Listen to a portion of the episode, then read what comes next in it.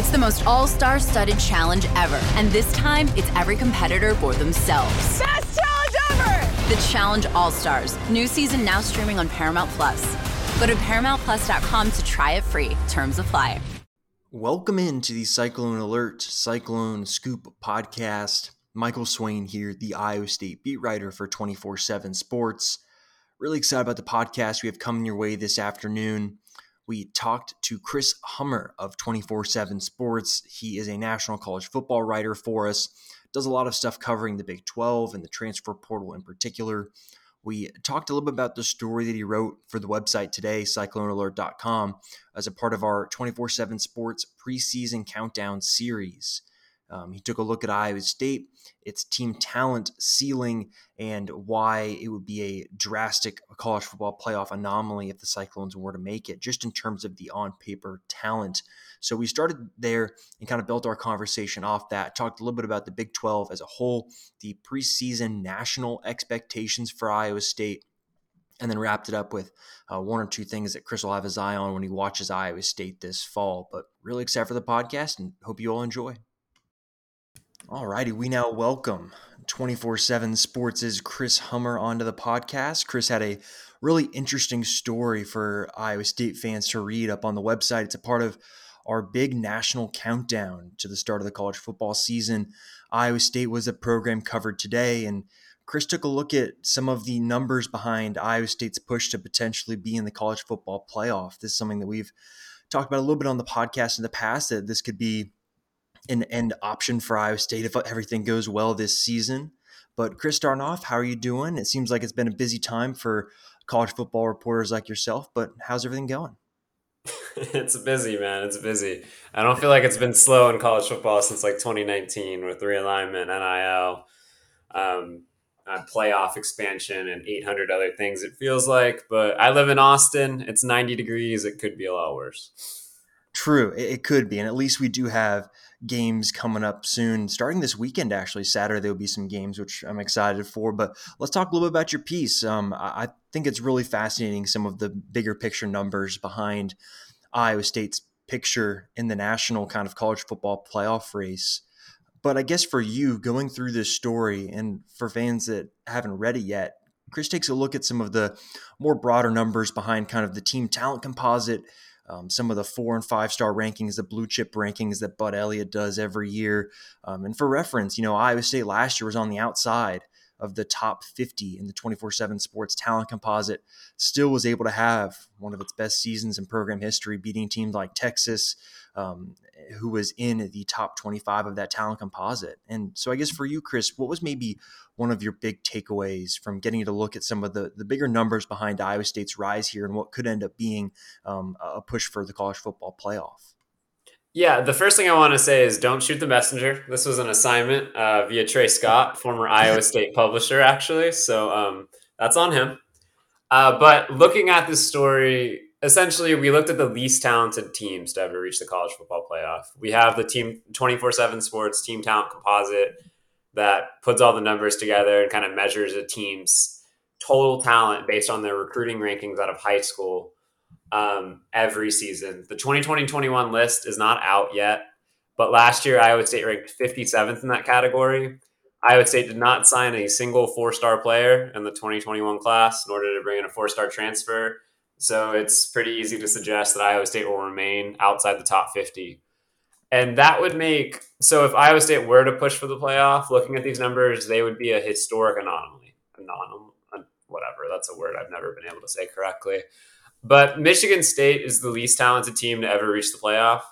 They were there in 2015. If people remember that Michigan State team squeaked by all year, people were saying they probably didn't deserve to be in the playoff. They ultimately beat a very uninspired Iowa team to reach the playoff, and they got smacked around by Alabama once they got there. That is the least talented team in playoff history, according to the 24 7 Sports Team Talent Composite. That team had 18 total four and five star players. So, for some perspective, Iowa State entering this season will have just four, four total four and five star players. So that's 22% of the least talented team to ever reach the playoff. And Michigan State that season was number 23 in the team talent composite rankings. Iowa State's going to be 30 spots behind that, most likely in the mid 50s. So when you kind of take all of that into consideration, the picture is very bleak when you talk about talent and Iowa State's chances of reaching the playoff. Obviously, talent doesn't mean everything, but in college football, it tends to kind of really measures the teams that have a shot and those that don't. And at least the talent on the field and the natural talent and recruiting rankings indicate that Iowa State's chances of reaching the playoff are extremely slim.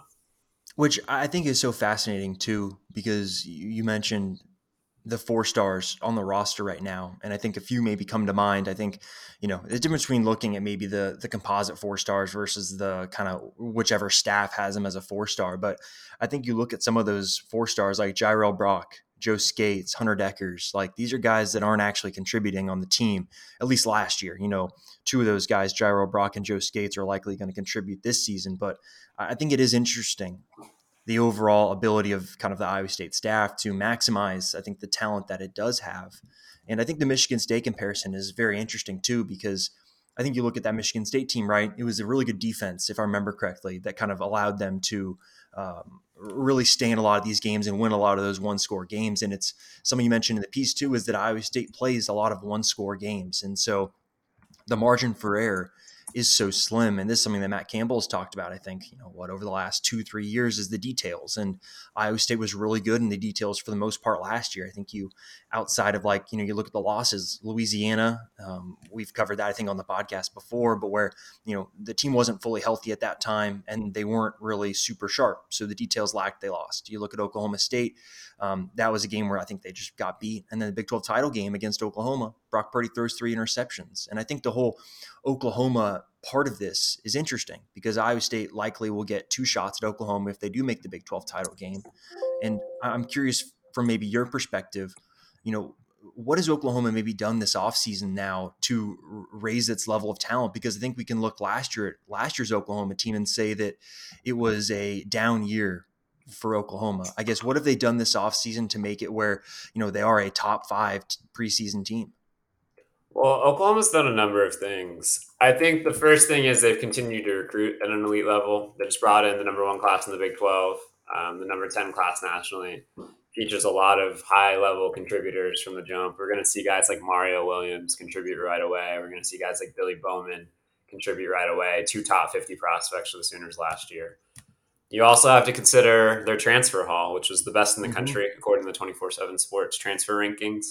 They basically rated Tennessee's entire roster for the best guys they had. Eric Gray, who came over from Tennessee, is going to be, for my money, probably the second best running back, third best running back in the Big 12 behind Breece Hall and Bijan Robinson. Um, sorry, Bijan. Um, he's going to be excellent for the Sooners all year. But it's not just the transfers and it's not just the class, it's who they bring back. I think people forget about Kennedy Brooks. He was a two time All Big 12 running back. He sat out last year because of COVID. He rushed for a thousand yards in 2019 and 2018. He's going to form probably the best one-two duo in the Big 12 running back wise. Um, with Ken or with Eric Gray, there's also Jalen Redmond to consider. I think people forget about him. He is a first-round talent on the defensive line. He adds to what is now probably one of the five best defensive lines in the country for Oklahoma, given the talent they have across the board at that position. And I think when you talk about year over year kind of talent increases, Oklahoma has done that specifically on the defensive side of the ball. And this is going to be as deep and as talented in Oklahoma defense as we've seen probably since the early 2010s. And when you combine that with what they have coming back on the offensive line, and that group should be better this year, mm-hmm. and what they have coming back at receiver, you also get Jadon Haselwood back, uh, the former number one overall receiver in the country, to pair with Marvin Mims. And there's just a wave of talent coming out of Norman, Oklahoma, like unquestionably. And so I think that maybe brings me to the next part of kind of I think this conversation where what does it look like then? I think for Oklahoma, I think they will be in the college football playoff conversation. I think really the only way that Oklahoma isn't in that conversation is either, you know, two losses to Iowa State, which I think just on paper looks unlikely. But I think what would it maybe look like then for Oklahoma to make the playoff and conversely, like what would be Iowa State's path then? Is it beating Oklahoma twice? Is there a, a world in which two Big 12 teams make the college football playoff if they're both 11 and 1 like i guess or i guess it would technically be 12 and 1 then at that point but i guess what does maybe that college football playoff picture look like from a big 12 perspective i think if you're playing it out hypothetically well i, I would say up front oklahoma's my national title pick so I think they are going to make the playoff, and I think they're going to be very successful. Um, if you look at their schedule, they're going to be favored in every game. Their road games, quite frankly, are pretty friendly. I think they go to Kansas State, and obviously Kansas State's been a bugaboo for Oklahoma the last few years, but Oklahoma is just considerably more talented than the Wildcats this year. Um, they get Kansas on the road, that's a win. They get Baylor on the road, that's going to be a win most likely. They get Oklahoma State on the road, and while that might sound like an issue in Bedlam, the Sooners have lost like two of the last 19 games to Oklahoma State. Mike Gundy does not beat Lincoln Riley. So if you kind of look at the schedule, it's hard to find losses for Oklahoma outside of maybe Texas and Iowa State.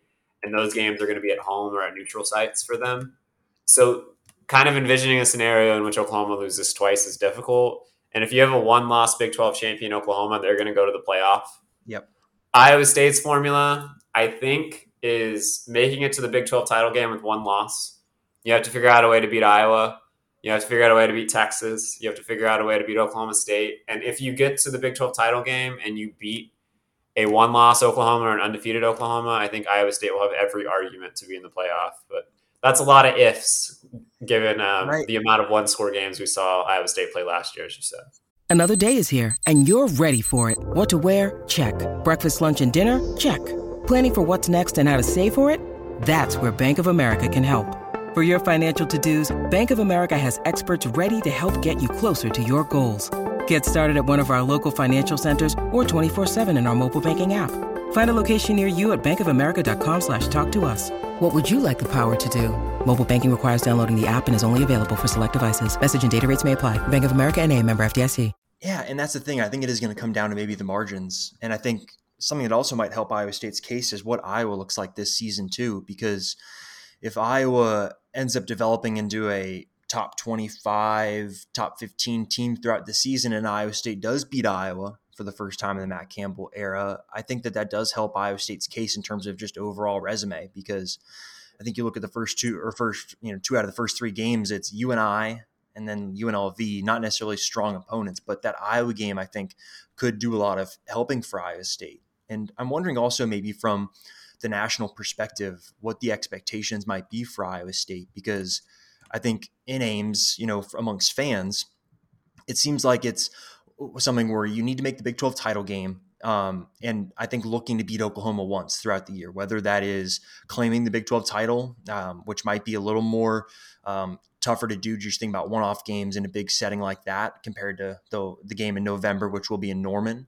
Um, but maybe just what would be the national expectations, I think, for Iowa State going into the season? Because I think there's a different perspective of the way that I think the national media is approaching the season for Iowa State versus how I think the fans are, where I think the fans are very much going to enjoy the ride that they have because this isn't something Iowa State's been before.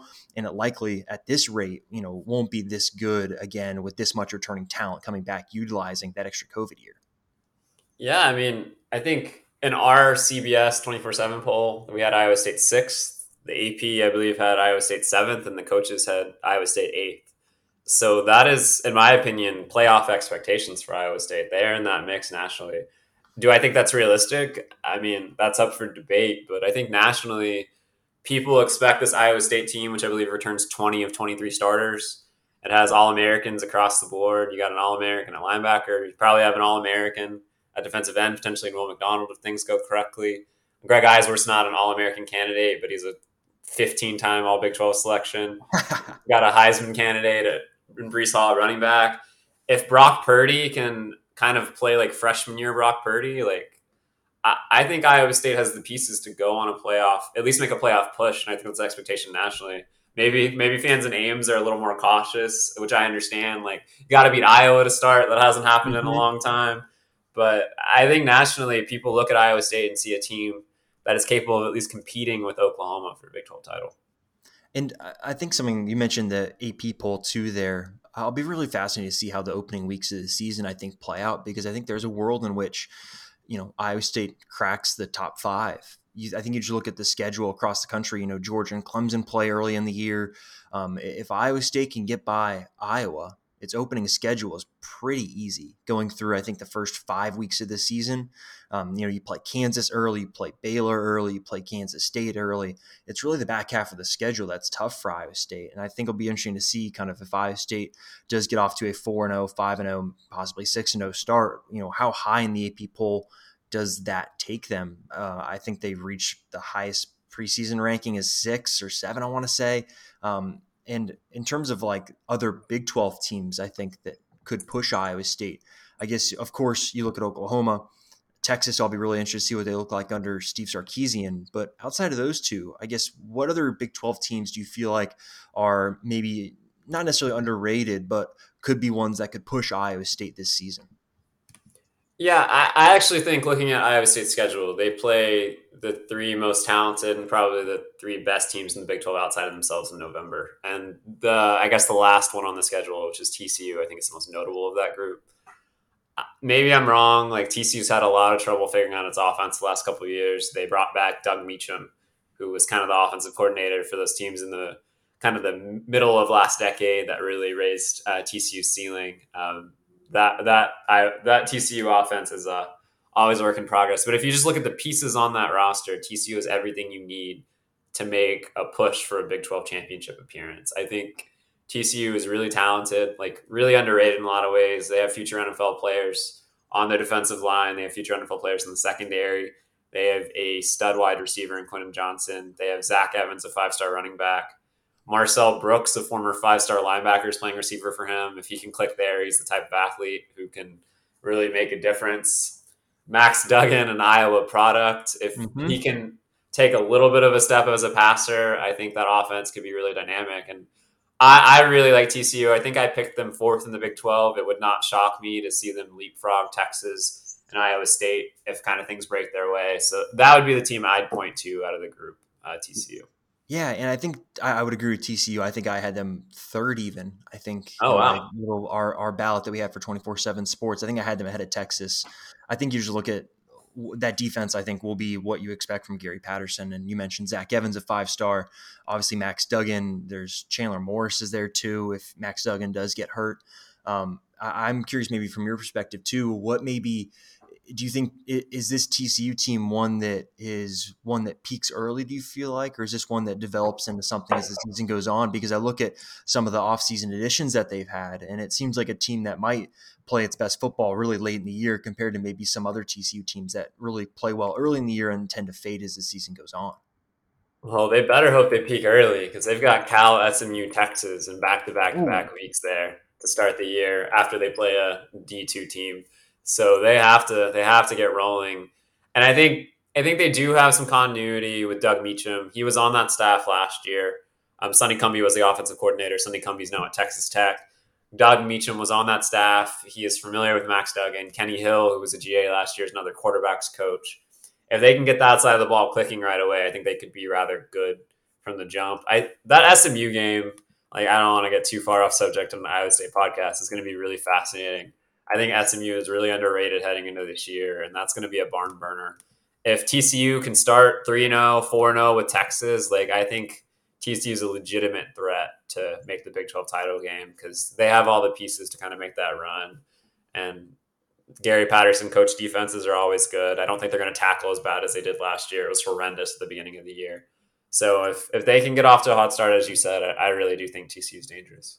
Mm. And one more question here for you, then wrapping up with the Iowa State perspective. I do like to get national people's perspective on what maybe if you turn on an Iowa State game, let's say you turn on Iowa State, Iowa, Iowa State, you know, whoever, what are you going to be looking for uh, on both sides of the ball, I should say? Um, uh, when you first turn on the TV, I guess, what are some of the things you'd be looking for from Iowa State?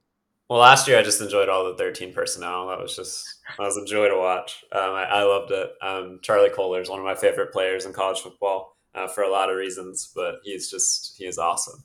Um, as for what I look for when I watch Iowa State, I always like to see what Jon Heacock draws up defensively. He's at the forefront of that nationally. He is a big influence on what we've seen the last couple years with the Big 12 switching to so much kind of wide zone and maybe more 12 and 13 personnel. I'm I'm curious what he's going to draw up to kind of counter some of those things earlier this year. But offensively, like as much as I like watching Breece Hall and Charlie Kolar, it has to be it has to be Brock Purdy. If he is making good decisions, if he is free with the football and he doesn't turn it over, I think he is a top 10, top 20 quarterback nationally. And if that's the case, Iowa State's going to be really freaking good. But if Brock Purdy's turning the ball over too much, if he looks a little hesitant to let it fly, like I think Iowa State could be in a lot of trouble and is going to lose some of those close games. So those are kind of the things I, I look for with those teams, with that team. Awesome. Great stuff. Totally agree with on the Brock Purdy front. I think he's the one that will kind of establish where Iowa State's ceiling is this season. Um, but thanks a ton, Chris, for coming on the podcast. And Iowa State fans, if you've not followed Chris on Twitter, go ahead and give him a follow at Chris underscore Hummer. Thanks a ton, Chris. And hopefully we'll check in with you around maybe the Big 12 title game later this season. Yeah, absolutely. Happy to come on anytime and uh, looking forward to the Cyhawk game. I'm very excited. Definitely, definitely. I think Iowa State fans are looking forward to it too. Thanks. Hello, everyone. It's Micah Richards here. You might have seen me on CBS working on their Champions League coverage over the last couple of years. I wanted to tell you about an exciting new podcast that I've been working on. It's called The Rest is Football. It's me, alongside Gary Lineker and Alan Shearer, two absolute legends of the game. The show combines topical debate from the world of soccer along with outrageous tales from our careers. And I mean, outrageous. Just search The Rest is Football wherever you get your podcasts. All the best from Big Meats.